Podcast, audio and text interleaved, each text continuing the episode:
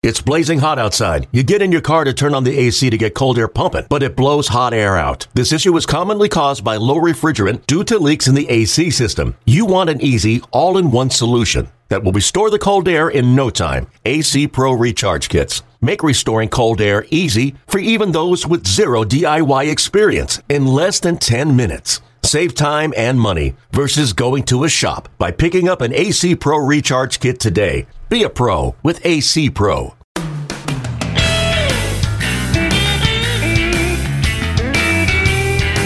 In the heat of the minor league postseason, it's time for the latest edition of the Show Before the Show podcast from MILB.com, episode number 177. Hello, everyone. I am Tyler Maun. Sam Dykstra is in New York City. Howdy, Sam. Howdy, Tyler. Is this what we're doing now? We're doing howdy. We're doing howdy. We're doing howdy this week. is how we ease into the off season. We're switching Yeah, things up, We're, and we're switching up the lingo for this week's episode of uh, of the podcast, episode 177, and uh, we've wrapped up some more leagues. Last night, the Northwest League, a bizarre finish to a championship for the Eugene Emeralds, their second Northwest League title in three years. They get a victory courtesy of a walk off balk in the bottom of the ninth inning. Congratulations to the M's who come away with the title there. Uh, Tri City Valley Cats, a victory in the New York Penn League as. I believe it was a 28 year old manager beating a 25 year old manager in the uh, the New York Penn League Championship Series with Tri City and Hudson Valley. So congrats to the Valley Cats in that one. Uh, who else? Who else have we crowned so far since last week?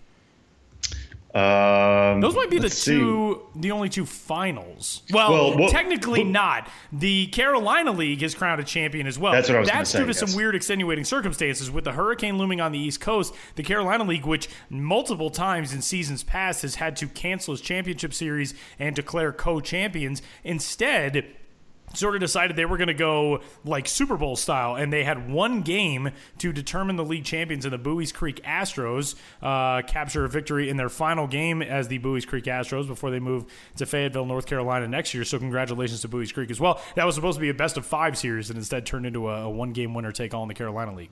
Yeah, and and speaking of leagues that normally are affected by weather, the Florida State League actually got to play out its whole playoffs. Yeah. Uh, and Fort Myers won that one. They won the series three one. That was another best of five. Right. Uh, a lot of names you might recognize on Fort Myers roster, led by Alex Kirilloff and number one overall pick. Royce Lewis.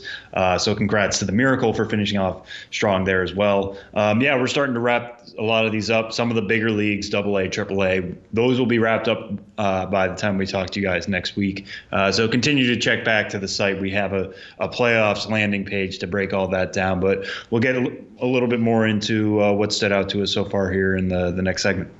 So crazy. So with that, we welcome you into this week's episode, the uh, really the last one of the 2018 minor league season. Not the last episode of 2018, but by next week, pretty much everything will be wrapped up. In fact, we got an email yesterday that next Wednesday we're going to have our off-season kickoff meeting uh, to discuss our off-season content, which is insane to me.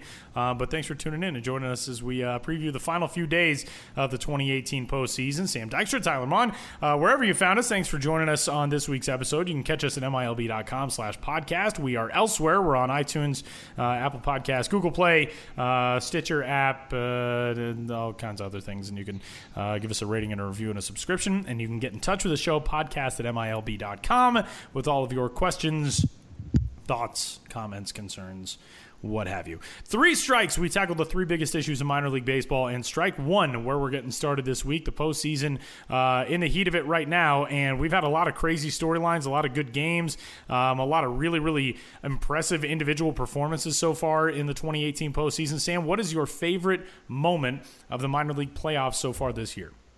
Well, I know we usually do this like call and response, and you ask me the question and I answer and I toss, toss it back to you. But I'm going to toss it back to you first Oh, because okay. you actually wrote the gamer of what I think is the most or like the craziest game, maybe of the season. Uh, I don't know. We're, we're starting to put together some of our MiLBY categories, and best game is always on there, and this game might be part of that. Uh, but Tyler, you wrote the gamer on this story that might be the craziest of the postseason, if not the full season uh, so far. So, what can you tell us about Lakewood's? Crazy, crazy comeback uh, over the weekend. Yeah, game one of the South Atlantic League Championship Series, uh, the Lakewood Blue Claws looked like they were in a world of hurt. They had uh, really struggled um, against Lexington Legends pitching as. Uh, like the official dog of the show before the show podcast shakes to say hello to all of you. Um, it was a five nothing deficit for Lakewood going into the top of the ninth on the road at Lexington. Lakewood had gotten one hit in its first six innings against uh, Yefri Del Rosario, the 24th ranked prospect in the Kansas City Royals system, um, against the next two pitchers out of that staff's bullpen, uh, Janser Lara, number 27, and Daniel Duarte, uh, who pitched the seventh and eighth, respectively. Still nothing, just the one hit. They had been dominated on the mound. And then all of a sudden, things went nuts in the ninth inning. Uh, pinch hitter Josh Stephen got things uh, open for the Blue Claws in that inning, had a leadoff single to center field. Jake Scheiner followed with a single to right. And then the first of back to back to back home runs. Rodolfo Duran, Jhailyn Ortiz, and Nick Maton went out three straight blasts that turned that from a 5 0, what looked like a 5 0 shutout win for Lexington, maybe a one hit shutout win for Lexington into a 5 5 game in the ninth inning. And uh, Lakewood ended up rallying to win. They played the go ahead run in the 11th inning on a Madison Stokes RBI single to take game one of the South Atlantic League Championship Series. And what's kind of funny is this is the I want to say third game already that I've written in which you kind of get the feeling during the interview. And last night, uh, Scott Hennessey, the manager of the Tulsa Drillers, a double A affiliate of the Los Angeles Dodgers, who picked up a, a, Texas League Finals opening victory over the San Antonio Missions, he outright said, I feel like we kind of stole this one. And I've had, I think, three or four game stories already so far in the playoffs where you sort of get that feeling in the interview of somebody being like, "Yeah, we're really happy to have this game. We probably shouldn't have had this game," which is kind of crazy. But um, what a comeback from the Blue Claws, who ended up getting game one. And uh, you know, we talk about it so often when it comes to the postseason that these short series, game one is pivotal. I mean, you talk the the cliche in all sports is that game one is is crucial no matter what, even if it's a seven game series. But in three game and five game series, if you drop game one, you're not necessarily doomed, but you're almost doomed, especially in a three game series. Now, these are best of five in the championship series for the most part um, at the full season levels, but uh, it's uh, that one was nuts. And Lexington I think shell shocked would be a, a fairly easy description for that Lexington team because that wasn't even really much of a game. It was a 5 nothing game in which it wasn't like, oh, well, you know, Lakewood had its opportunities, just didn't execute. Lakewood didn't even really have opportunities in that game, and Lexington did bounce back to even the series in game two. Um, but uh, what a crazy one. That was nuts. So they're 1 1 after two games and uh, headed back to Lakewood for games three, four, and if necessary, five. Um, but yeah, all kinds of fun in game one. Yeah, and one thing we should point out too, the, the fact that that did go to extra innings, uh, the extra innings rules that everybody talked right. about so much during the season don't apply to the playoffs. Right. Uh, so Tyler Which is something about, that we discussed at the beginning of the year. We figured would probably be the case that it was not going to be something that would be uh, on the books in the postseason, and that's where we are. So right. yeah, important to to note that. Right. So to say there was a walk off single in the 11th isn't pointing out that they just drove off drove in the the guy who was at second base right. to automatically start the inning. That was an a fully team manu- manufactured run.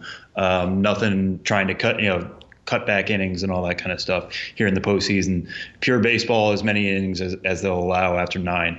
Uh, my pick actually happened for the, that same team, that same Lakewood team, uh, in game two of the semis. Lakewood swept Kannapolis in a two game, you know, it was a best of three, so they swept in two games uh, of the South Atlantic League semifinals. But if a playoff no hitter were to happen in the major leagues, we would never stop talking about it.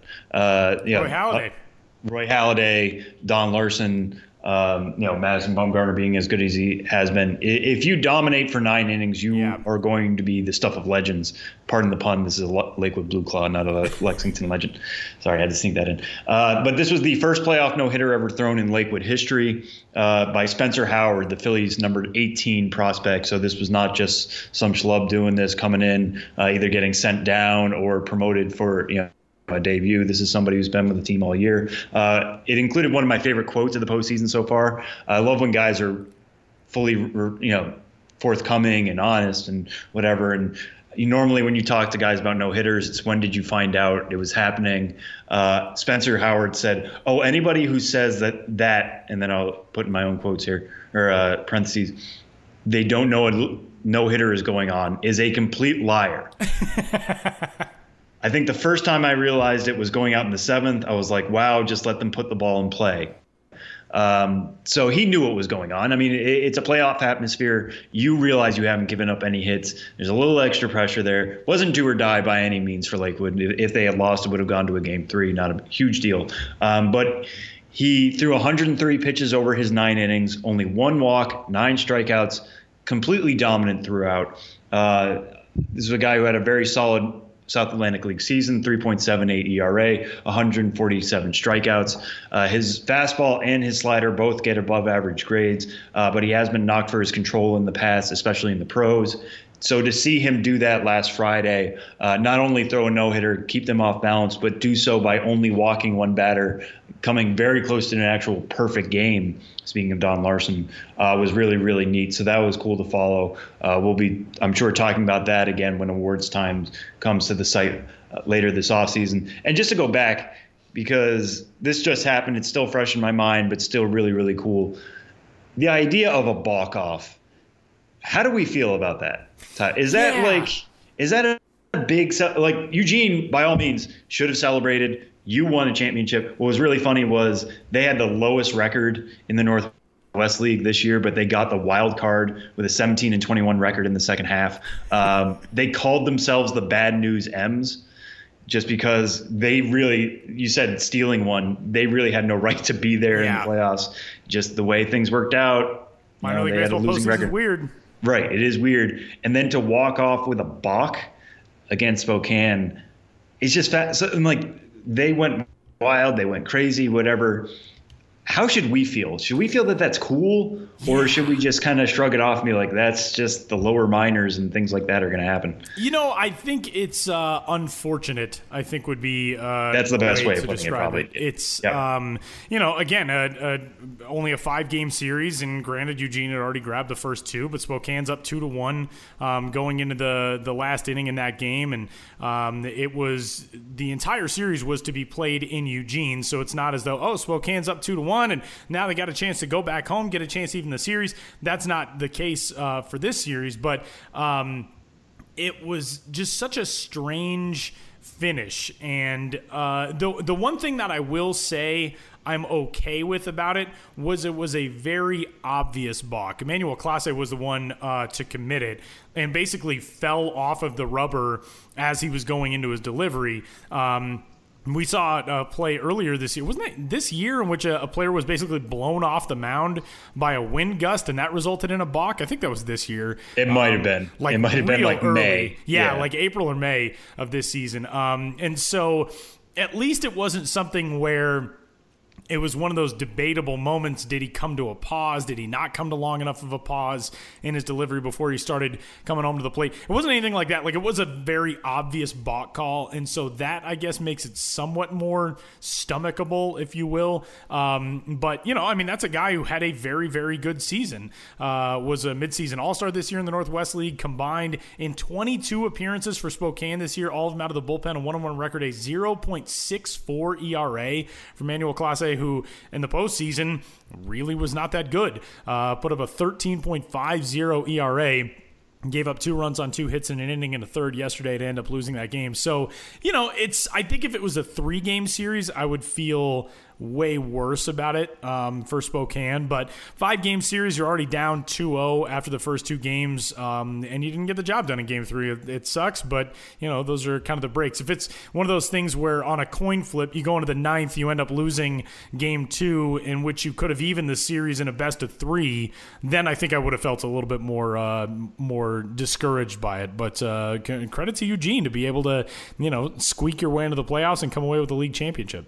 Yeah, and one thing we should also note with Clase was he walked the batter before the balk. Yeah. Uh, with the bases loaded. So he tied the game by issuing a bases loaded walk, then has the balk. So again, not to pile on him. Uh, it's just unfortunate he did so many things well this year uh, in the Northwest League. Uh, to end on that note is rough, but is it going to be something that he's going to really, really worry about hope going into the offseason? I don't think so. I can't imagine he's going to be practicing practicing his delivery to make sure a random balk doesn't happen. Yeah. In the same way as like if he threw a fastball middle middle for a series-ending grand slam, then you're just like, okay, I need to work on my command. Yeah. Uh, this is just a freak thing, it, and you know that's the minor leagues. Freak things happen. So many games happening uh, all at once. Something weird's bound to happen, whether it's a playoff no hitter or a playoff balk off uh, or a crazy ninth inning comeback. So another week of this for sure, and I'm sure we'll be talking about some more crazy performances next week. That bottom of the ninth inning for Eugene, single fly out, single ground into a force play that put runners at the corners, stolen base, hit by pitch, bases loaded walk, balk to win it for Eugene. like, alrighty, it's the, the way the season comes to a close. What a strange one, but congratulations to the Bad News M's on their second league title in three years. Strike two this week, Sam not nearly as upbeat of a story uh, as the minor league postseason. Unfortunately, Michael Kopech, MLB.com's number 13 overall prospect, has a torn ulnar collateral ligament in his pitching elbow. The White Sox prospect, who made his major league debut this year uh, and just made his way up to the major leagues, is now on the shelf for a year with Tommy John surgery. Um, he is expected to be out for all of 2019. This is such a bummer because the way that Michael Kopech had dominated um, through his uh, time time in the White Sox organization, um, finally gets that call. Uh, four starts up at the major league level. You start seeing all of these guys who we've been waiting on for what feels like forever with the White Sox, but really has only been two years basically, um, graduating and making their way up to the major leagues and starting that new era on the South Side in Chicago. Uh, and then all of a sudden, now you see one of the most dynamic arms in minor league baseball and in the future in Major League Baseball uh, on the shelf for a year. This is a bummer. Yeah, no, it really was. And like you said, somebody who had already gotten a taste in the majors, somebody who everybody got legitimately excited about, uh, not just because he has, you know, triple digit heat, but had fixed so many things as the season went on. His control had really improved with AAA Charlotte. Um, all the things you wanted to see Michael Kopech do by the end of the year, he was doing. Um, you know, he led the minor leagues in strikeouts when he got the call up. He probably would have led it at the end of the season had he not been called up. But you know, to the to the White Sox credit, they saw that he was ready, that he you know had done enough. Uh, they weren't making the excuses with him that they did with Eloy Jimenez, uh, and then for this to happen, you know, after four major league starts is just really really rough. Um, you know, this isn't the first time this has happened this year. This has been kind of the year of the pitching injury. Uh, unfortunately, AJ Puk has been knocked out for the year with with Tommy John surgery. Brent Honeywell's been knocked out for the year with Tommy John surgery. Alex Reyes was on the comeback trail and is still technically a prospect after he had uh, surgery this year. Uh, Mike Soroka, you know, he climbed to the majors as well. He's been dealing with the shoulder issue all year. Uh, Hunter Greene has been announced to have a UCL injury. Doesn't sound like he's going to get Tommy John, at least right now. Um, but you know they're they're going to try the rehab process with him and and uh, see where that takes the Reds' top pitching prospect. Uh, these things are just piling on. Don't forget uh, a guy who started the year technically as the top prospect in baseball, Shohei Ohtani, now also in need of Tommy John surgery. No longer a prospect, but still somebody who's very much in that conversation of these young arms derailed because of torn UCLs. Yeah, no, exactly. Uh, and even the guys who are healthy. I mean, look at that. You look at Mackenzie Gore uh, had a lot of injury issues this year. Kind of not freak things, but like he had a blister issue, fingernail issue. Uh, Jesus this is his first really fully healthy season after he went to- underwent Tommy John surgery in his uh, draft year. Sixto Sanchez was limited in terms of innings this year. Will, luckily, we'll get to see him in the uh, Arizona Fall League. Um, but you know, when you look at the game, the state of the game right now and the young talent, uh, there's a reason why, you know, the first six prospects right now on MLB.com's top 100 rankings are position players, and number seven is Forrest Whitley, um, you know, who was suspended for a good long while, has had his own injury problems this year. Uh, it, it's going to be really tough to evaluate pitching prospects now and say you know how much better they can be than a position player just because even if they are healthy you know, Kopech showed no signs, I would say, over the year of, you know, this is a guy who's definitely going to need Tommy John surgery, at least in terms of workload and that kind of stuff. Uh, and then even this happens. Uh, you know, he's definitely one of the most in shape pitchers in the minors. Um, seemed like he was doing all the right things. Lucas Giolito even said, "This is one of the hardest workers I've ever seen. Uh, do not doubt him. Uh, you know, coming back in 2020." But you know, when we start to you know sit down and evaluate how organizations are strong and all that kind of stuff, um, you know, it, it, it's a pitcher is going to have to clear such a higher bar going forward, uh, just because not necessarily Tommy John surgery, but just injuries like this stack up so many, so much more with young pitchers than they do with position players. Um, and you know, it's unfortunate that we're going to have to talk about Michael Kopech as a prospect still in 2020. Um, that's what really, gets to me. The fact that going into next spring, we're going to have to still talk about what what do we think of Alex Reyes as a pitching prospect? Uh, I would have loved to have seen a full year of Brent Honeywell this year and AJ Puk. No doubt in my mind, both of those guys would have been in the majors. Uh, and with the way the A's are playing right now, you know, Puk would have been a big part of their rotation. I have no doubt about that. Uh, Sean Manaea just underwent shoulder surgery too, as well. So you know, these things kind of pile up. Um, it's unfortunate. Uh, but you know, best of luck to Michael Kopech going forward in his recovery if he undergoes surgery. Last we heard, he was going to undergo a second opinion. Don't doubt him for that, or don't blame him for doing that. Obviously, if you if you can avoid elbow surgery, you want to do that. Um, but by all means, we're we're probably going to have to still talk about it as prospects, you know, a year and a half from now. And what's kind of weird too, um, I think so often you have this conception in your head of Tommy John surgery. A guy throws a pitch and feels something in his elbow and walks off the mound, and that's that.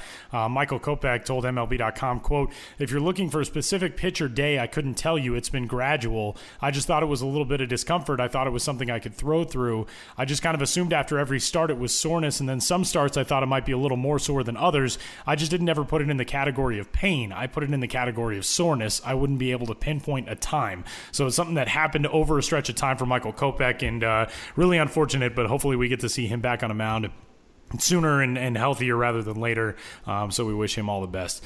Uh, strike three this week, Sam. The offseason is here for the vast majority of minor league baseball teams and uh, for athletes as well. Getting in the offseason, dudes uh, do some interesting things over the offseason. Who has the most interesting offseason ahead in your mind for 2018 and 2019? Yeah, yeah. So um, the reason I, I, bring this up is because I, I, did last week's tool shed, last Friday's tool shed on uh, Nate Pearson in the Blue Jay system. Um, I did a tool shed with him, you know, beginning of the year because I thought he was kind of getting lost in the shuffle a little bit by Vladimir Guerrero Jr., Bo Bichette. Um, obviously, some very exciting pitching or uh, position player prospects in that Toronto system.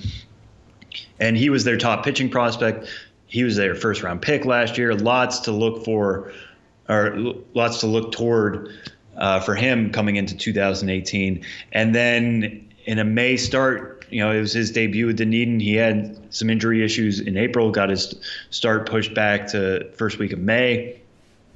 And then has a freak injury where a line line drive comes right back at him, breaks his forearm. Uh, you know, not much you can do about that. It's not like he could have gotten out of the way of you know a screamer in that way. Uh, but really unfortunate, breaks his forearm, his pitching forearm, his right forearm. Uh, and he even talked to me about that, saying, you know, if it was my left one, okay, maybe I'm back in four six weeks. All I need to do is is get it in a place where it feels okay and healthy. Right one, he needed four to six weeks just to get out of the cast. Then he needed to work the muscles back up around that. Then he needs to get back on a pitching program. Uh, he didn't throw his first bullpen until August, and that, like I said, this injury happened in May. Um, so he, the reason I wanted to talk to him is last week he appeared in an exhibition game for Lansing. Uh, that was just the available place they could get him. Uh, it was an exhibition game in Lansing against Michigan State, so he got to face college bats again. Uh, by all means, it went well. Two innings pitched, four strikeouts. Uh, according to Lansing broadcaster Jesse Goldberg Strassler, uh, he hit 102 miles an hour on the radar gun, which, if you've ever seen Pearson pitch, he is a power pitcher. Uh, that's what he relies on. He also has a pretty good slider that is allow him going to allow him to get a lot of whiffs. Uh, he's going to instructs, so his offseason is already kind of beginning. Uh, and then the Blue Jays are going to decide what to do with him after that. Definitely seems like winter ball is an option. He explicitly said he wants to go to the fall league. Uh, that's obviously an option that's open to him. Uh, just because the Blue Jays have announced who's going there, late roster additions happen all the time. Um, but they want to see him be healthy first through instructs. They want to see what his stuff is like before throwing him into a league that is going to have a lot of top 100 prospects. And for one, a guy who only has one start uh, at a full season level, not including that exhibition game, uh, you want to make sure he's fully ready to go before you throw him in with the Sharks in the AFL. Uh, so it, by all means, and, and this is the way I started the piece and the way I ended the piece actually, was that it feels like his season is beginning now. Uh, he's going to throw in instructs. That's basically like spring training for him. Wherever he goes in winter ball, whether it's the AFL, whether it's somewhere like Puerto Rico, Dominican Republic, or Mexico, that's when his season really begins. That's when he can really start to throw the innings that he did not get this summer. Uh, and you know, obviously, there's a lot of big names to follow in the AFL. We've we've touched on that in previous episodes. Um, but for somebody to a needs to show that they're healthy, and B needs to show that their stuff has come back fully, and that he's not just a you know triple digit thrower. Um, you know, there's a lot on the line here coming up in the next couple weeks for Nate Pearson, and I'll be following that story closely. I'd say anybody you're looking for, whether it's the AFL, whether it's winter ball, or just you know getting back on track this offseason, Tyler. I just get excited for the AFL because I feel like we have those stories every year where there are guys who you're not necessarily looking at as prospects. I remember Jared Miller a couple years ago with the D backs organization, who was definitely a prospect, but I don't know, was somebody had really put himself uh, right at the front of the line as far as relief pitching talent went and had an elite campaign in the AFL um, and is somebody whose name you got to know there. And that is always the coolest thing about the Arizona Fall League to me guys who go down and just put themselves up against the best best of the best of minor league baseball and show, yeah, you got to take me seriously too. That's always the coolest thing about the offseason to me. I get excited about that with the AFL. No, that's perfectly fair. And uh, yeah, we'll be doing our usual AFL draft just to tease that yes. every year. That's one of my favorite episodes every year. So we'll do something like that, uh, either going into the AFL or in the middle of the AFL, uh, just to prove, you know, just because the season's over, just because next week, you know, the postseason's coming to an end. There's lots of baseball still to talk about and lots of uh, baseball to actually be played. It's not just talking about it and talking about what do guys need to do. There's still a game going on somewhere, almost right up until you know Christmas and going into spring training even. Yeah, it's uh, as we say year after year, baseball never stops. If you ever want to find it you can find it. And we got uh, off-season ball starting in just a matter of weeks, which is insane. I guess you can't really call it off-season ball if it's an actual season that's starting, but uh, you know, winter ball, shall we say? unless you're in Australia and then it's the summer. Whatever, neither here nor there. That's three strikes for this week's edition of the Show Before the Show podcast, episode 177. Coming up, we're going to head to the Houston Astros organization and a brand new league champion, Seth Beer, with the Buies Creek Astros, who walked off with a championship in the one game Carolina League Championship Series, taking away the Mills Cup last night in a victory, the final game in Buies Creek for the Astros affiliate. Seth Beer joins the show next.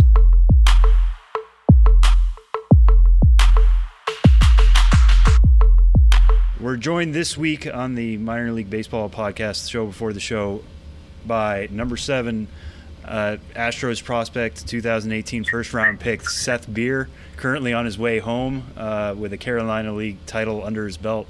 Uh, Seth, Seth, thanks so much for joining us. And uh, how are you doing? How, how's the, the travel back to Georgia going so far? Uh, you know, it's going good. Uh, can't complain. you know, I get to go home after you know, a win and, um, you know, being part of a, a, team that won a title. So, you know, it's not too bad. Yeah, and it, as our listeners know, that we just explained this in the last segment, the Carolina League Finals, the Mills Cup Finals, got shortened from a best of five series to a best of one series yesterday. Uh, your Buies Creek team going up against Potomac, uh, winner takes all. You guys won the title. Uh, when did you guys find out it was going to be a, a winner take all, essentially a game seven type scenario? Uh, and what was the reaction like in the in the locker room? Um, well, it was probably about 45 minutes before game time. Honestly, uh, it was uh, a pretty uh, a pretty fast decision.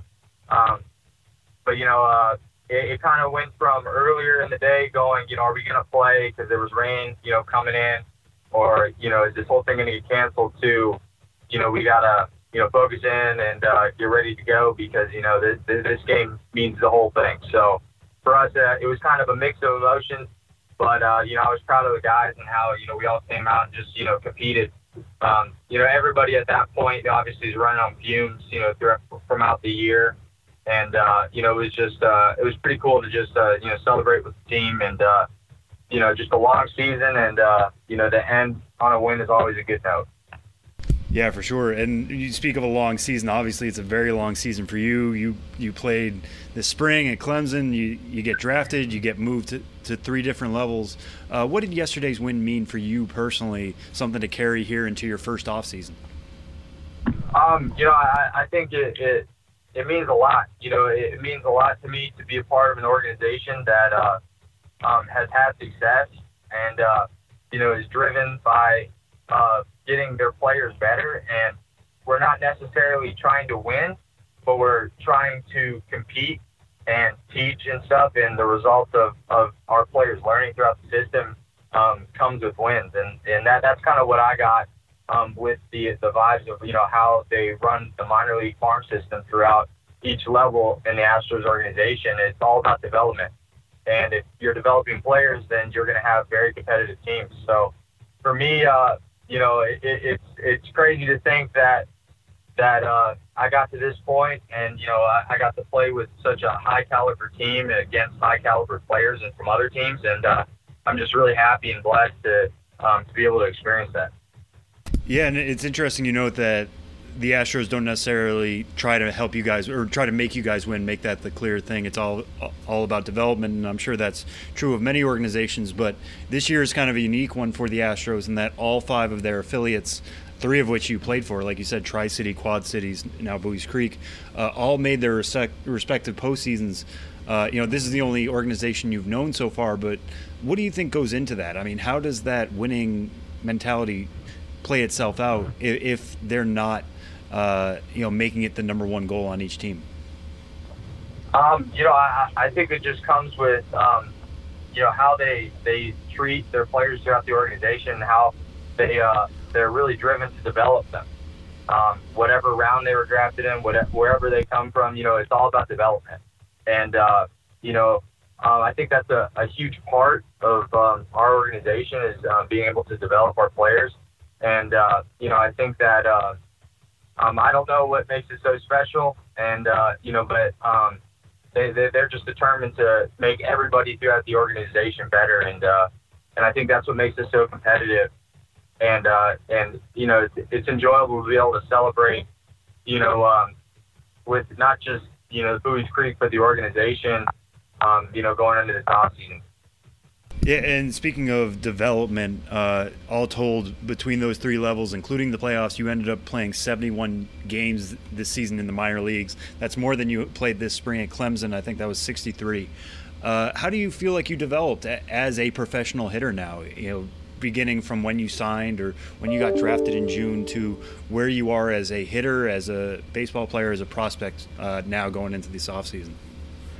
Um, I, you know, I think uh, for me, this was a learning experience, and that's what you know the uh, assistant GM told me. You know, in Houston, and that's what you know all of the all of uh, the coaches and my managers throughout the three levels have said is that you know um, your first half season, I guess you'd say, after you've been drafted, is all about learning and um, just you know soaking in everything, getting your feet wet with you know how minor league baseball works and professional baseball, uh, for that matter, and uh, for me, it, it, you know, in the past couple months, it feels like I've I've learned so much uh, when it comes to uh, developing not just my swing and uh, and my approach, but also uh, you know being able to continue uh, my work with you know defense. And uh, you know something I really need to work on, and you know I'm not afraid to tell people that, and and the fact that I can get out there every day, and and they always have you know drills or or you know hit me fungos at first base or hit me fly balls in the outfield and uh, help me you know further those goals I have for myself has uh, been pretty cool. But um, you know I, I feel like the end of my last college game to now it's almost a, a night and day uh, change just when it comes to um, how I feel going into this offseason. Yeah, and I want to touch on that defense aspect in a second, but uh, in terms of you know just I guess the whole thing again, whether it was hitting, whether it was fielding, or uh, base running, anything. What was the most eye-opening moment this season that really, I guess, opened your eyes to, okay, this is the pro game now. I'm not, you know, in the NCAA anymore. Uh, this is going to be a different beast. When did that eye-opening moment come for you, if it did at all? Oh, uh, I think right when you get into the pro ball, um, you know, I, every arm that they run out there, you know, when you're going up to bat, they're there for a reason. They were drafted or they were signed for a reason. And uh, um, I, I think that's a cool thing. You know, that's what you want to do. You want to compete against the best. And, uh, you know, I think probably the eye-opening moment is when I got to high A and, uh, you know, everybody that running out there, the pitch is throwing, you know, 94, 95 or, or, or harder. And if they throw like, you know, 90, 92, then they're spotting up their pitches. They know exactly what they're doing. And I, I think that was the experience uh, that that you need to learn, though, is, um, you know, the higher you get, the, the better these players are. And, uh, sometimes they're going to get you out. Sometimes it's not your fault. Sometimes you just got to tip your cap. And, uh, you know, because they did their job, just like you're trying to do yours. And I think that's the understanding of, of, of um, um, how to compete you know, when things aren't going your way, I think is, you know, is one of those things you have to learn. And, you know, I think that was, you know, one of those things I had to learn. Yeah. And uh, outside of that, um, how do you feel like you needed to adjust afterwards, or how do you feel like your, your preparation this uh, winter is going to adjust accordingly to, you know, be able to catch up to those 94, 95 mile an hour fastballs on, on a, any given night? Because, um, you know, finishing out the year at Buies Creek, Bowie or Fayetteville or Corpus Christi is certainly within your reach to begin next year. You're going to see more of that velocity. Um, you know, how did that little taste of high A affect your preparation or your uh, you know your approach at the plate? Um, you know, I, I think uh, it, it, it, for the most part cleaned it up. It, it, it taught me I need to basically stick to the basics and stay within my zone. And uh, um, you know, guys are gonna you know, throw balls on, on the corners of the plate. Um, you know, every once in a while you might get a, a, a miss where, you know, you get something over the heart of the plate, but you have to still be patient. And that's something that, uh, that, you know, is going to be a big key for me um, going to this off season is to be able to uh, make sure when, uh, you know, pitchers miss, miss their spot that you have to be able to execute. And, uh, because, you know, they don't miss often, not, not in uh, these levels. So, um, for me, that that's something I'm gonna I'm gonna work on is uh, just uh, continually uh, just uh, clean my swing up to the point where I can be consistent, and uh, that you know that's what I'm looking for, and uh, that's what I'm I'm looking to do this offseason. Gotcha. So I feel like we should explain to people who don't have your stats, their stats uh, right in front of them. Uh, it was a very solid first season for you. You hit 304, 12 homers in 68, seven games across three levels, like we talked about. Uh, moving on to that defense aspect, though, um, you know that was one of the question marks about you coming into the draft is where were you going to play long term? Uh, the Astros played you both corner outfield spots and first base. Uh, what have they told you about your future defensive home, and uh, you know how much do you plan to keep moving, or is that just part of uh, your kind of profile now? Is that you're going to be a first baseman slash corner outfielder uh, as a pro? Um, uh, that's you know kind of been the uh, the talk that you know it's going to be corner outfield and first base. So for me, uh, you know, getting the chance down to go down to instructs and be able to work on those you know three positions, uh, I, I just want to do whatever I can for the organization uh, to be able to be a little bit versatile when it came to, comes to positioning. And uh, you know, it's something I need to work on is you know is going out there every day and, and working on all three of those positions. Um, to just uh, um, be able to have the ability to move around if need be. So for me, uh, you know, those the corner outfields and first base is, is I think where it's going to be. Gotcha. And uh, so let's let's get into your college career a little bit. What made you into a first round pick? Uh, you, came on the scene in 2016 with Clemson and had one of the best freshman seasons in, in recent memory. You were a three time All American. I think you were the only the second Clemson player ever to, to be an All American three times. Uh, as a freshman, you hit 369 with 18 homers that first year.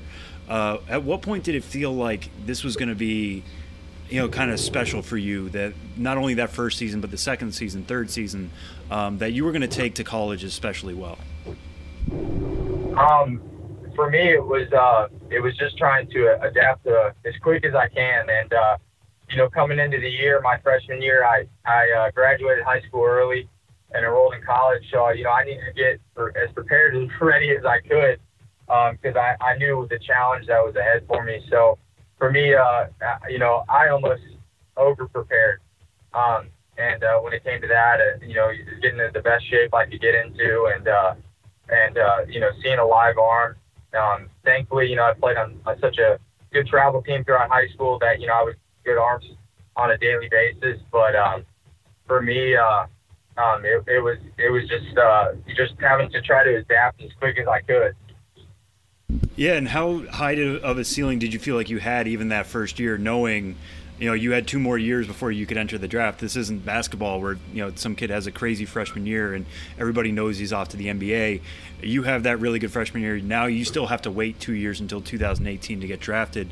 Um, you know what, what, was it like waiting out those two years to see how high you could go and um, you know when did you feel like a first round pick um, you know i, I think uh, you know I think you always have to think that. I, I think if you ask any any guy that that goes high, you have to uh, even if it's not true, you gotta you gotta believe that you know that that you can be drafted there. And uh, for me, that was something uh, internally I thought every day that you know when I got up in the morning and I went to go train, or you know I went home for the winter break and I you know I got up at you know eight eight o'clock in the morning and drove you know 45 minutes away to you know go train at this place that I I worked out at.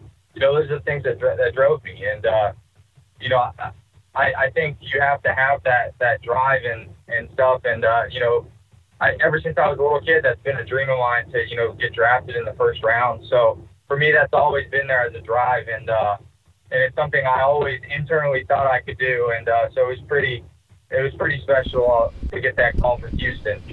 Yeah, and, and you mentioned the uh, the decision you made to graduate a semester early from high school, enroll in college, uh, and that took you out of the draft process. Essentially, uh, you know, players who especially hit the ground running like you did, but uh, who eventually become first round picks, at least they get some sniffs in the draft uh, coming out of high school.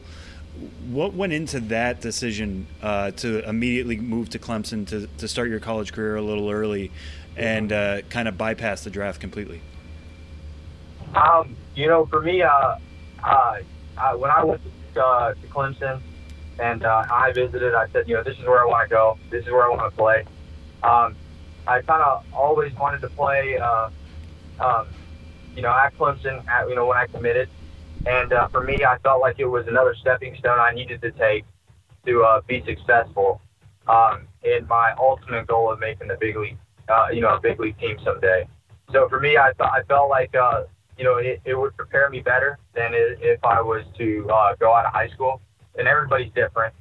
And uh, but for me personally, I felt like uh, that was the the um, path I needed to take um, to get to my ultimate goal of one day hopefully playing in the big leagues. Yeah. So what do you feel like you got out of the Clemson experience that you wouldn't have had you been at playing at you know Class A, Class A Advanced, uh, or even short season ball in the pros between 2016 and, and this last spring? Um, I think it taught me a lot. It, it taught me, uh, you know, how to grow up and become a man uh, and live on my own and, uh, um, you know, balance school and baseball. You know, it's a very difficult thing. Uh, you know, I always, anytime I meet a, an, an athlete, you know, from from any type of college, you know, there's a certain respect I have for him because you know, I know how hard that is to balance, you know, both, you know, um, academics and also your sport. So I think, uh, you know, that, that makes you uh, mature. And, you know, that was something I, I wanted to do is mature. And then also, uh, you know, after my freshman year, uh, is how to deal with expectations, how to deal with failure. Um, things like that, um, I feel like prepared me a lot better when it came to pro ball and uh, when it comes to expectations and, you know, learning how to deal with failure uh, on a little bit smaller scale, you know, with college, and uh, and it, I feel like that helped me uh, transfer to professional baseball a little bit smoother. Yeah, and speaking of dealing with you know a little bit of adversity, uh, you got a, a, chance to play for the collegiate national team with Team USA. Uh, maybe when didn't go as well as you may have hoped. 19 games played, only one homer. You hit 232. Um, what did that experience do for you? You know, you're playing with a wood bat. I think at that point. Um, you know it, it's a slightly different environment. You're around different guys, but what what did that do, and how did that prepare you for pro ball? Um, I, I think the the biggest thing is, uh, um, I think it was just the experience of being able to, you know, wear the nation's colors on your chest. Um, I think that alone, honestly, was like one, one of the most special things about that. And uh, for me, uh, it was another experience where you know you're playing with the best of the best on your team, um, and you're playing with you know top players across the country, all all there for uh, the same reason. And uh, I think that you know it teaches you you know how to be um, a little bit more competitive uh, when it comes to um, you know what what your goals are. And uh, there was a certain drive after that after that uh, um, after that after that summer um, to go home and uh, go back to Clemson and you know get into the best shape I could possibly get into leading up to my junior year. And uh, um, I, I just think you know anytime you get you get the chance to you know can talk to and uh, you know get views on you know certain things that make guys tick, uh, that make them successful. I always think that that you know that's something uh, that I want to use to my advantage. And uh, you know guys you know bounce you know stuff off each other all the time, and I think that's a pretty cool. Uh, uh, way to do it.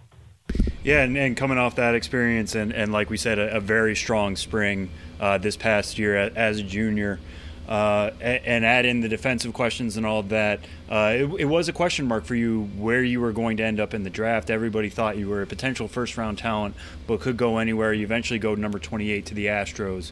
Uh, what was that draft night experience like for you as somebody who could have gone almost anywhere that first night? Uh, you know, it's stressful, obviously. You know, I was just, uh, I was thankful. Uh, you know, I think the coolest part about that day was, was you know, we came off a pretty tough loss against a very talented uh, Vanderbilt team, and for me, I think the coolest part was, you know, after such a tough loss and after such, you know, a hard day, you know, my team was there to support me on, on, you know, probably one of the biggest nights of my life. And to see all those guys smiling through the door after such a tough loss, you know, where they can just go, you know, hey, I'm to head home. You know, I'm to get ready for summer ball or, you know, I need a break or, you know, they were all there to support me. And, uh, you know, those guys are all your brothers and you guys working every day together.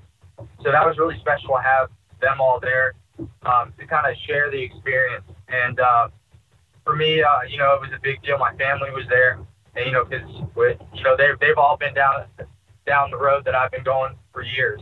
And you know, this is the uh, the ultimate goal. So, um, you know, when I was sitting there, I, you know, it was stressful, obviously, uh, but it, it was exciting because you know I was surrounded by all the people that made it so special for me. So, for me, uh, you know, that made it a really fun night. And to hear uh, the commissioner say my name, uh, something I've uh, dreamt about for years. Ever since I was a, a sixth grader, uh, watching the draft on the MLB Network, you know, as a kid, going, you know, one day I want the commissioner to say my name. So to actually hear those um, my name come out of his mouth was uh, it was a, a, a memory I'll, I'll cherish for the rest of my life. All right, so we will end with these two. Um, first off, as we mentioned, last night's game was played with Buies Creek. You guys end up with a with a championship at home. Uh, that's actually going to be the last game in which the Astros Class A Advanced affiliate is in Buies Creek playing at Campbell University. Uh, what was that experience like at Buies Creek, playing in a, a college stadium again uh, for you? You know, you think you're going to the pros, you're playing in a college park. Uh, what was just the Buies Creek experience like? Um, you know, it, it was a, uh, a different experience. It was something uh, I, I think, in my opinion, prepares you for the future. You know, um, you know, our locker room was a little farther from the field, and uh, you know, we had to learn to adapt. And I think you know that's what that's what minor league ball is all about. And you know, I'm very uh, thankful that uh, you know Campbell gave us the opportunity to come to their field and let us use it.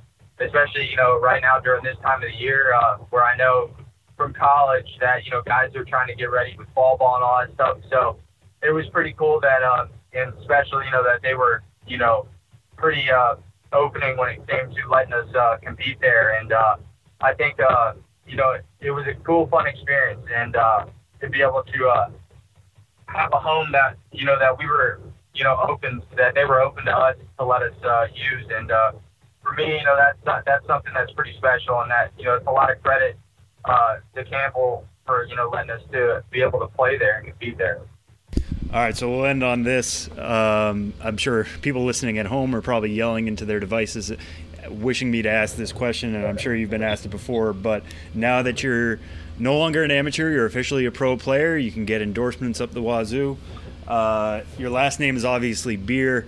Has anybody reached out yet to get the official Seth Beer endorsement for their alcohol-related pr- product? And also, the second part of this question: What is the best or worst uh, joke you've heard about your name uh, since you got known a little bit around the internet or around opposing parks in the ACC, uh, anything like that?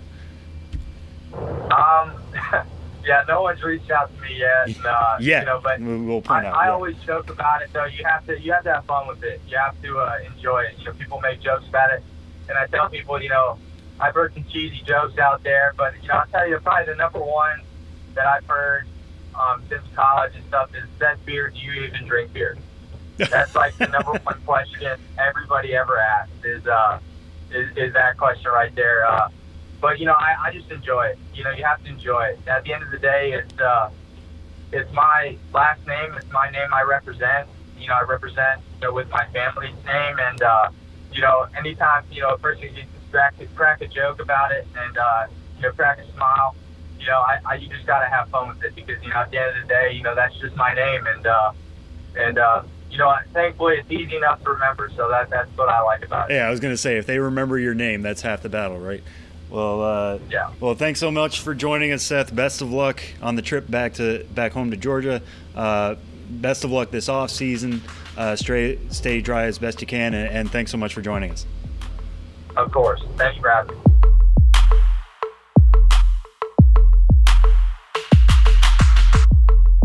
All right, so we're back now with uh, Benjamin Hill for your usual podcast segment. We're going to do things a little bit differently this week. We'll get that to to that towards the end of this segment. But first off, how are you, Ben?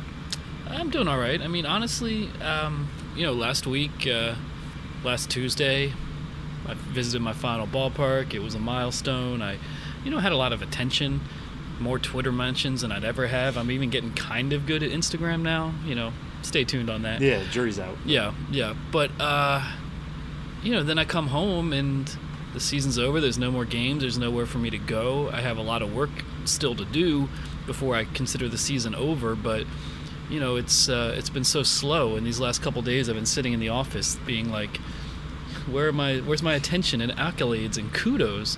Where are my kudos?"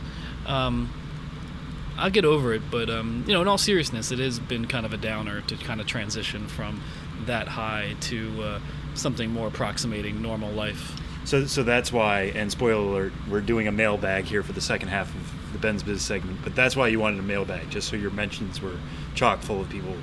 Yeah, but they were even. It was a not not the greatest response. Although we we only had this idea less than an hour before doing this. Right? Yeah.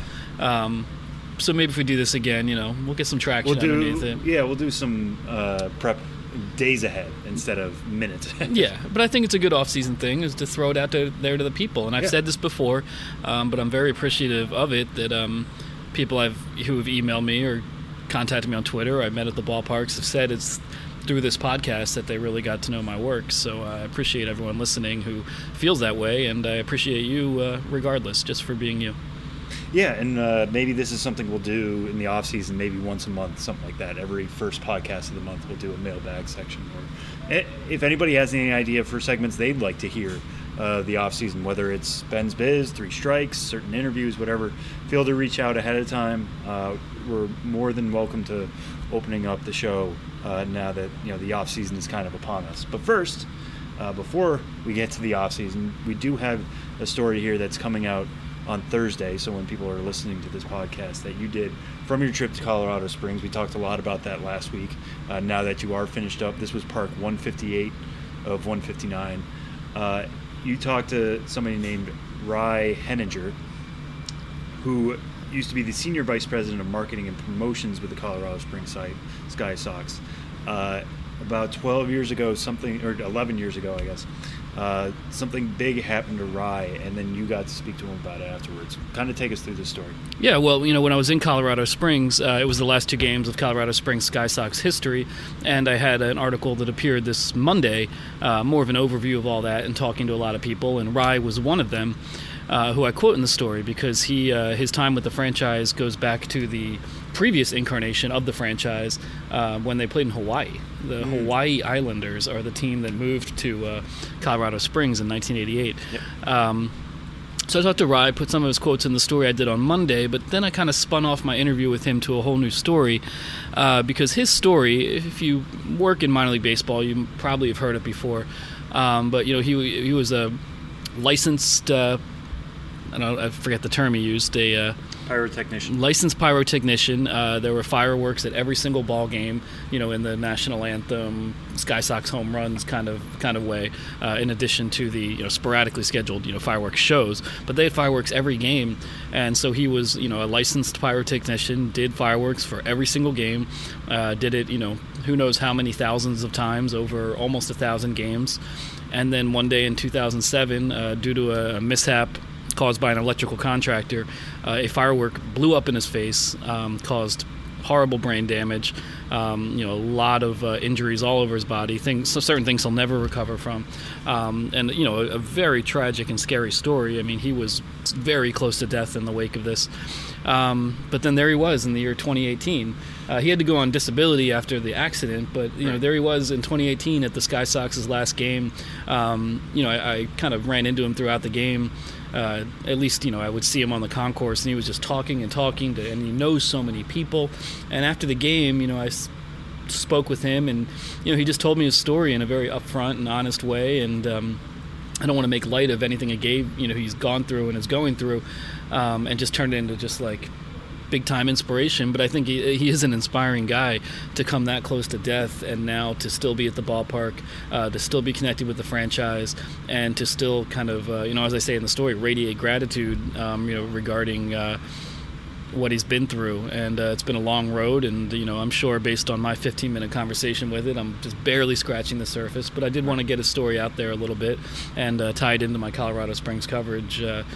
Uh, and that'll be it for Colorado Springs. At least on the at least on the website, uh, on the blog, there'll be a little bit more. And uh, yeah, so on the road material continues on. Yeah, and I uh, just want to give the people uh, an example of, of, a quote that they can find in this story, and I think kind of speaks to Rai. I know you spoke to him, I didn't, but just the quotes you have here are big block quotes that come from somebody who likes to tell stories and, and is willing to speak on, on, their hardships. And you even mentioned in here that he uses humor as a coping mechanism, and I think that comes across here where he says, "quote So they made a new nose out of a rib, and I had extensive brain damage." Frontal lobe was smoked. Matter of fact, it's somewhere behind the scoreboard now, and there were probably crows pecking at the brain jerky. I think that's the first time I ever heard brain jerky. Seriously, I'm being honest. So uh, that's yeah. a little bit of taste of, of, what I'm sure it was like to talk to. I started laughing when he said that, and then immediately started apologizing for laughing yeah. because it seemed inappropriate. And he just laughed and said, "Nah, man, like I'm I'm leading you on." You know, right? The fact that he's calling it brain jerky out of his own yeah. frontal lobe, yeah, his own volition, yeah. It's uh, so I never never uh, talked to someone who quite quite made a reference like that before. That's for sure. Well, the, I, these are the types of stories that I think only you come up with and only you find uh, through your 159 and then everywhere else you're going next year. So find that story on the site. The title is called Overcoming Tragedy in Colorado Springs. Uh, and now, as promised, this, this, will be the mailbag section. I picked, I think, four questions uh, that people sent in. And again, we'll try to do this more in the off season. So, you know, it, if your question didn't get used this time, save it for next time. Or if you didn't see our tweet going out and, you know, maybe you weren't on Twitter at 3:30 on a Wednesday. That's fine. Uh, no, it's not fine. Stay on Twitter. Yeah. Uh, save it for next time. We'll, we'll, try to put out the call a little bit earlier next next month maybe. Uh, but the first one comes from 90 feet to home. That's 90 FT letter two number two, excuse me, home on Twitter, and they said you logged nearly 400 in game promo and entertainment activities at minor league parks. Which are the most memorable? Yeah, well, 90 feet to home, based in Fresno, longtime supporter. Thank you for all your support. Um, Yeah, I don't know if 400 is the number, but it is it is it is a massive uh, number, and uh, that is one of my problems with answering all minor league questions. Is like everything becomes a big blur. But um, you know, for in-game promo and entertainment stuff, yes, it was this season, so it's more front of mind. But um, in Toledo, the Culligan Chill Challenge of spending an entire inning uh, in an ice tub during the game uh, was, I think, one that made a greater impression on me than just almost anything I've done. Um, going through that process, that mental and physical journey for you know about 25 minutes uh, during the game, um, I don't regret it, but it was definitely challenging. Um, so that one definitely jumps out. You know, I also think about running the the governor's race in Sacramento where they have uh, you know Sacramento being the California capital. Right. They have a governor's race with Schwarzenegger and Ronald Reagan and Gray Davis. Um, and I dressed up as Reagan for that game, and you know it's this gigantic Reagan head that I do the race in. And afterwards, you know, we just walk up the stairs uh, in left field and onto the concourse, and there's all these people like wanting to take pictures and slap five, and it was fun for a little bit. But I started to have like a legitimate panic attack in this head and started to feel like I might pass out. And then I started to wonder how much was mental that I was thinking I was going to pass out, and how much was physical. And and um, I've I've done um, those sort of races very sparingly since in my old age. Mm. Um, because I am afraid of just yanking off a giant head and traumatizing children everywhere. And uh, and let's be honest, I need to get in better shape. So off-season goals. There we go. All right. So question two comes from at that baseball guy. Uh, this one's a little bit more specific, but you know either it's going to help this person or somebody else out there. Uh, what stadiums near Northeast Pennsylvania, a state which you obviously know quite well, are the most important to visit in terms of ballpark structure slash fan experience? Yeah, well, I mean Northeast Pennsylvania. I'm assuming that baseball guy is familiar with. Um, the Scranton Wilkes-Barre Rail Riders because that's the most northeastern Pennsylvania team. Um, you know that was actually my first minor league experience um, going to Scranton Wilkes-Barre Red Barons games as a kid. Um, they were a AAA Phillies affiliate at the time, and I grew up a huge Phillies fan, and so I have great memories of that ballpark. Um, but that said, it's almost entirely new ballpark now. Uh, PNC Field uh, after the renovations, but that is obviously a great ballpark to see a game, um, and, and, one that you know holds childhood memories for me. Um, I am a huge fan of uh, the Reading Fighting Phils. And um, you know, when I get the inevitable, "What's your favorite ballpark?" question, which I answer differently every time, basically. Again, you know, so many to choose from. Uh, Reading, you know, First Energy. I think it was formerly just Reading Municipal Stadium. Um, you know, it was 60 something years old, and um, but the team brings such an energy to it, and just has a culture built around the whole franchise that really is to me an ideal marriage of all the fun minor league baseball zaniness and anything goes promotional spirit with a community that has deep roots to the parent club, the Philadelphia Phillies, as well as the baseball history in their era in their area. So I am a big fan of that ballpark as well. And then, of course, if you're in Reading, it's not a very uh, long drive to one one rung up the Phillies ladder and see the Lehigh Valley Iron Pigs in a in a much uh, larger, newer ballpark. But again, a team that is always making headlines for promotions, tons of food options, and uh, you can't really go wrong uh, jumping from Phillies Double A to Triple A and seeing those two, no matter what your rooting int- interests are. And I just want to open up this question a little bit and not just do Northeast Pennsylvania, although those are all great options. Um, but one thing that stood out to me in terms of this question was it says, in terms of ballpark structure, which, you know, when we talk so much about architecture now, we talk about open concourse and all that kind of stuff. What is the most unique structure you feel like for a ballpark that you've seen? Wow, that's a uh, that's an interesting question. Um, interesting, just the literal structure of the ballpark. Uh, with newer ballparks, I, I think El Paso uh, did a great job with some of that, with um, some of the buildings in uh, in the outfield that stand alone as elevated group areas with offering views of the Franklin Mountains uh, beyond the ballpark. And if you're on the other side of the ballpark, you can see Mexico. Uh, I thought there was really interesting ar- architecture in that ballpark. Um, and then, you know, just sometimes on the very low level, of minor league baseball, you just see interesting structures, almost in the sense of a lack of a structure, and that the facilities are so small. And you know, somewhere like Bristol, I often go back to Bristol in my thoughts because it's one of the most down home uh, environments you'll find. It's essentially like an American Legion field with. Um, you know, almost all bleacher seating, and um, you know, people who just bring their uh, lawn chairs and set them up on the grass behind home plate and down the third baseline. And so, I mean, there is somewhat of a structure for the facility, but it's more like a field with just the requisite amount of seating around it to qualify as a minor league ballpark. And I, I love that sort of thing as well. All right, and uh, this one is probably one that comes up a lot, but I don't know if we've ever talked about it for you personally. Uh, this one comes from at the Ken Childs. Uh, of the foods you couldn't have at all the minor league ballparks, and can't have gluten, uh, obviously because celiac disease, right? Which looked most slash least appetizing. So gluten is something you used to have uh, before you discovered. Yeah, I'm, I'm not an inherently picky eater, so I used to eat literally anything at a ballpark. If they sold it, I ate it. Um, and Ken Childs, you know, he was my uh, designated eater in Durham a few years ago at the Durham Bulls game, and I remember him eating some appetizing foods, some large hot dogs, and I believe a cheesesteak and things like that. Um, in terms of most appetizing, there's definitely things that I look at and I'm just like, ah, I would like that. Um, you know, for in a lot of cases, it's just uh, wishing for a gluten-free bun, and because you know hot dogs and toppings and that kind of thing are mostly gluten-free. Um, excuse me, where's the cough button? Okay, there's the cough button, and. Uh, you know, I do go back to El Paso a little bit. They had those Juarez street dogs that were just these, you know, um, Mexican street vendor style hot dogs wrapped in bacon.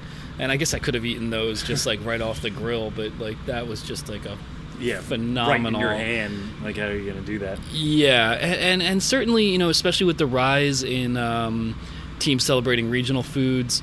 Um, you know, I always wish I could just really dive into that, which is why I enjoyed going to Aberdeen and having steamed crabs, which are gluten free. But um, you know, I wish I could try like a runza because I never had that. you know, an Ah, Omaha specialty. Um, you know, I wish I could have some lobster rolls. You know, in Portland or Connecticut Tigers did that this year. Um, that sort of thing. It's, it's often missing out on the regional things. I miss the most because I feel food, um, food items are very tied into a sense of place, and then to not be able to um, experience that myself, I always feel a little bit on the on the outside uh, looking in. Um, you know, you also said least appetizing.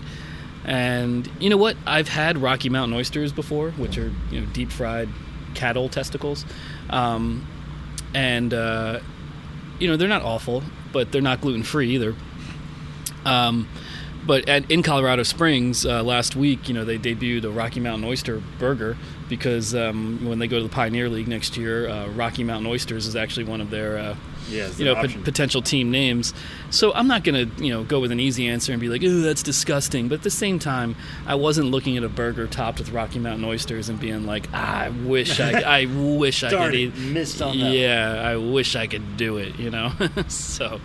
Um, that one kind of does stand out a little bit as least appetizing. And beyond that, you know, ballpark food is ballpark food. There's very little that's totally unappetizing.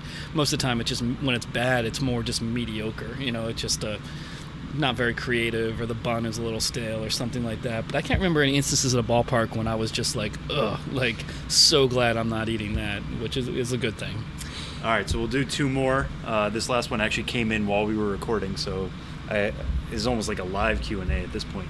Uh, it comes from Joe Mock or at Baseball Parks on Twitter, which I feel like is a very good Twitter handle to have.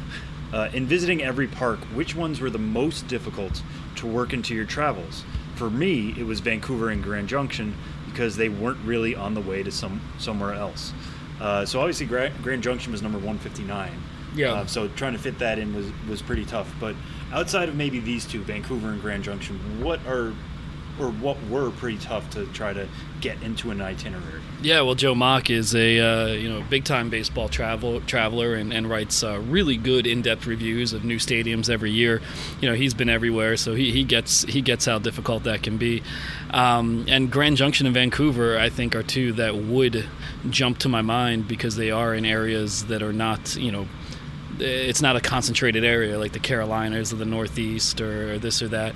Um, I, I would say the Texas League uh, as a whole is can be pretty tough because you're just um, you know going from place to place, but with three, four hours, often three, four, five hours in between stops. I remember I did a trip, you know, starting in Albuquerque and then going to El Paso, El Paso and then from there hitting. Um, you know some of the uh, Texas League environments like Midland and Corpus Christi and what have you, and uh, that is a league that's tough to do in a concentrated way. And I think you find less, you know, uh, you know, weekenders and uh, you know people who don't necessarily have the time or resources to to do it, it, it's tough in Texas because it's, it's it's you know everything's big in Texas and that very much includes uh, the Right. space between ballparks for sure. Yeah, and that's probably going to affect you next year if you end up going to Amarillo, right? Yeah, um, but I haven't been to Texas. I believe that was the 2014 season, so I haven't been there. Uh, coming up next year, it'll be it'll have been five years, so I'm looking forward to Amarillo as an excuse to get back down to Texas, and and it will be a lot of long drives. I mean, a question that no one asked, but I'll answer is. Um, you know places I've come closest to running out of gas, and that was def- definitely in Texas. I was leaving Midland, and had about a quarter tank, and I was like just kind of stressed the way I always am, and I'm like, oh, I just want to get, you know, you just want to get on the road sometimes. Right. But then all of a sudden, I'm just in this nowheresville, just nothing to be seen except oil refineries, and I literally, when I was just getting to the point of thinking like I'm going to be stranded on the road, I got to a gas station in like a literal ghost town that wasn't even staffed but it took a credit card and i was just like did i just envision did i just imagine this Yeah, I was. Most people see lemonade stands in uh, in the desert. You see a gas station. yeah but it worked it filled up my car and i got going that and uh, mississippi uh, between biloxi and pearl you know outside of jackson uh, where the uh, mississippi braves play i also had a, a gas scare there it was a sunday and it just rural mississippi and it just kept going and in that time i found a place that seemed like i miraged it or i dreamed it up as well We can Uh, use Mirage as a I mirage, yeah, that. I, mir- I just miraged it right out. It was like a general store that seemed like it had been built, and it was like from 1940, where you'd walk in and get some like pickled, you know, pig's feet uh, uh, on the counter. And uh, my God, I'm very grateful for those two gas stations, and one in Texas and one in Mississippi. All right, so we'll end on this note. And what podcast would we be with a mailbag if we didn't have this question in some form? Uh, this comes from Greg Prescott or at Prescott underscore Greg on Twitter. Uh, isn't a hot dog really just a sandwich? Question mark, exclamation point, question mark. And what's the strangest topping on a hot dog you've ever seen? Ah, well, Greg, you know, I communicate with him on Twitter as well, and he does a lot of his own ballpark travels and has a blog um, of his own. So I appreciate that question. Um, well, I appreciate Greg asking the question. I do feel like the hot dog is the hot dog a sandwich thing has It's just played out. We don't need to do it. has I, I, I just have nothing new to add to that, and uh, I- and I always just for the record fell on the part of no, it's not a hot sandwich, it's a hot dog. I, I'm in agreement here, so we don't need to have a Yeah, big thing. we don't have to go back and forth with the hot takes, the hot dog takes. Um, the strangest topping on a hot dog I've seen. I feel like I should have so many answers for that at the ready. And uh, you know, when I was saw Greg ask this question, I didn't see it with my own eyes. I last went to Erie in 2014, um, so this was before they did this. But they had the um, candy hot dog that was a topped with nerds, and it had a um, Nerds candy. topped with nerds candy and uh, had a cotton candy uh, bun. I mean, so that's the strangest I've ever seen, you know, on the internet. But I just saw it on the internet like everyone else. I didn't see it in real life, and I'm having trouble thinking one off the top of my head that's just like a truly, truly strange hot dog. I've seen so many overloaded hot dogs, but you know what? I'll get back to you. Uh, you know, I'll go through my archives and, and try to Yeah. come up with a better one. But in terms of all of minor league baseball, whether or not I've been there or not, uh, I think it's pretty safe to say Erie with the uh, cotton candy dog and nerds is, is way up there. Well, what about if we put it this way then? Assuming it's a gluten-free bun or maybe no bun, what do you put on your hot dog? Because I have friends from Chicago who have 15 different toppings they put on it. Uh, I know some people who swear there's no there's no mustard, no ketchup, uh, everything in between. What is your go-to hot dog order? Well, I really do like Chicago dogs, um, and you don't really get those in New York City, obviously. Um, you know, for me, I'm pretty basic, but maybe a little ketchup, but mustard gets uh, the primary condiment. Is the to me the dominant condiment topping, and uh, I do like um, you know from the vendors you know sauerkraut and the uh, the onions. You know but i you know why not load it up? You know it's not that much food so why not uh, do a lot and, and i like i like i'd rather have uh, you know brown mu- spicy brown mustard than just the frenches but i'll, I'll take what i can go. get. But but for me yeah just stick with mustard and sauerkraut if it's around and throw some onions on it if you got that and keep it relatively simple but at the same time load it up because hey it's your meal enjoy it Yeah, the hot dog is just a vessel for whatever else you want to put in it, so you might as well take advantage. All right, so that's our first mailbag, Ben's Biz segment. We hope to do more of these uh, as the off season rolls along, like I said. So start thinking up some questions. Look on Twitter when we put out the uh, the Ben signal, as it were. Uh, and yeah, thank you for joining us, Ben. We'll talk to you next week. Hey, thank you, Sam. And uh, please get in touch with me on Twitter at Ben'sBiz. Send me an email, benjamin.hill at mlb.com. Uh, as I said, I'm kind of struggling in the wake of uh, my travels ending and need all the attention I can get so I just don't feel lonely and irrelevant now that I'm back home. Uh, so thanks, thanks a lot. And, Sam, and um, Sam, you're sitting to my right.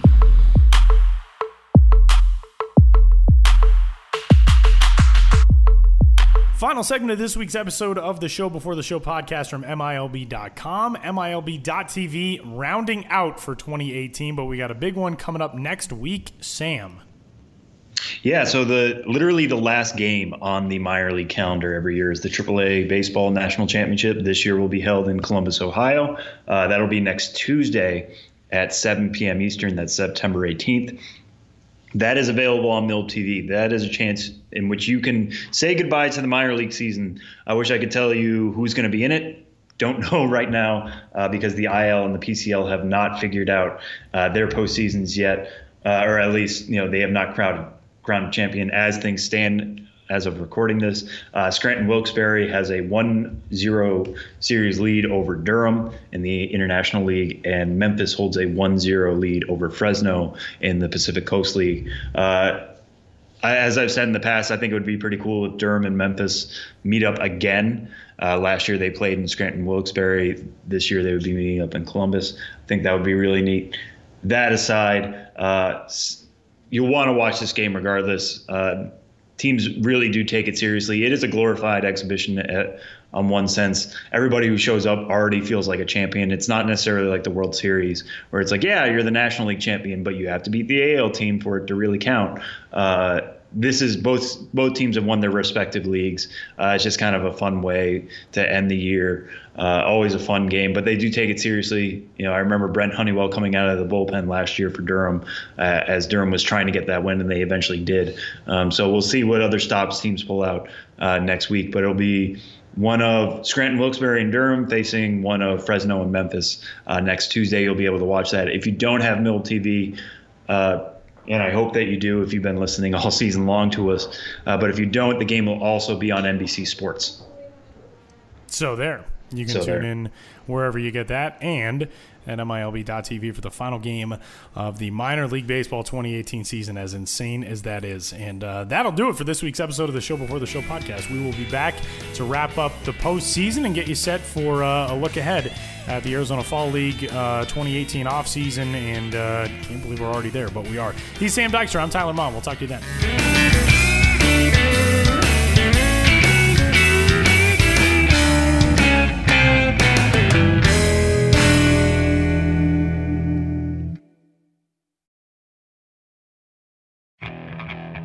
Okay, picture this.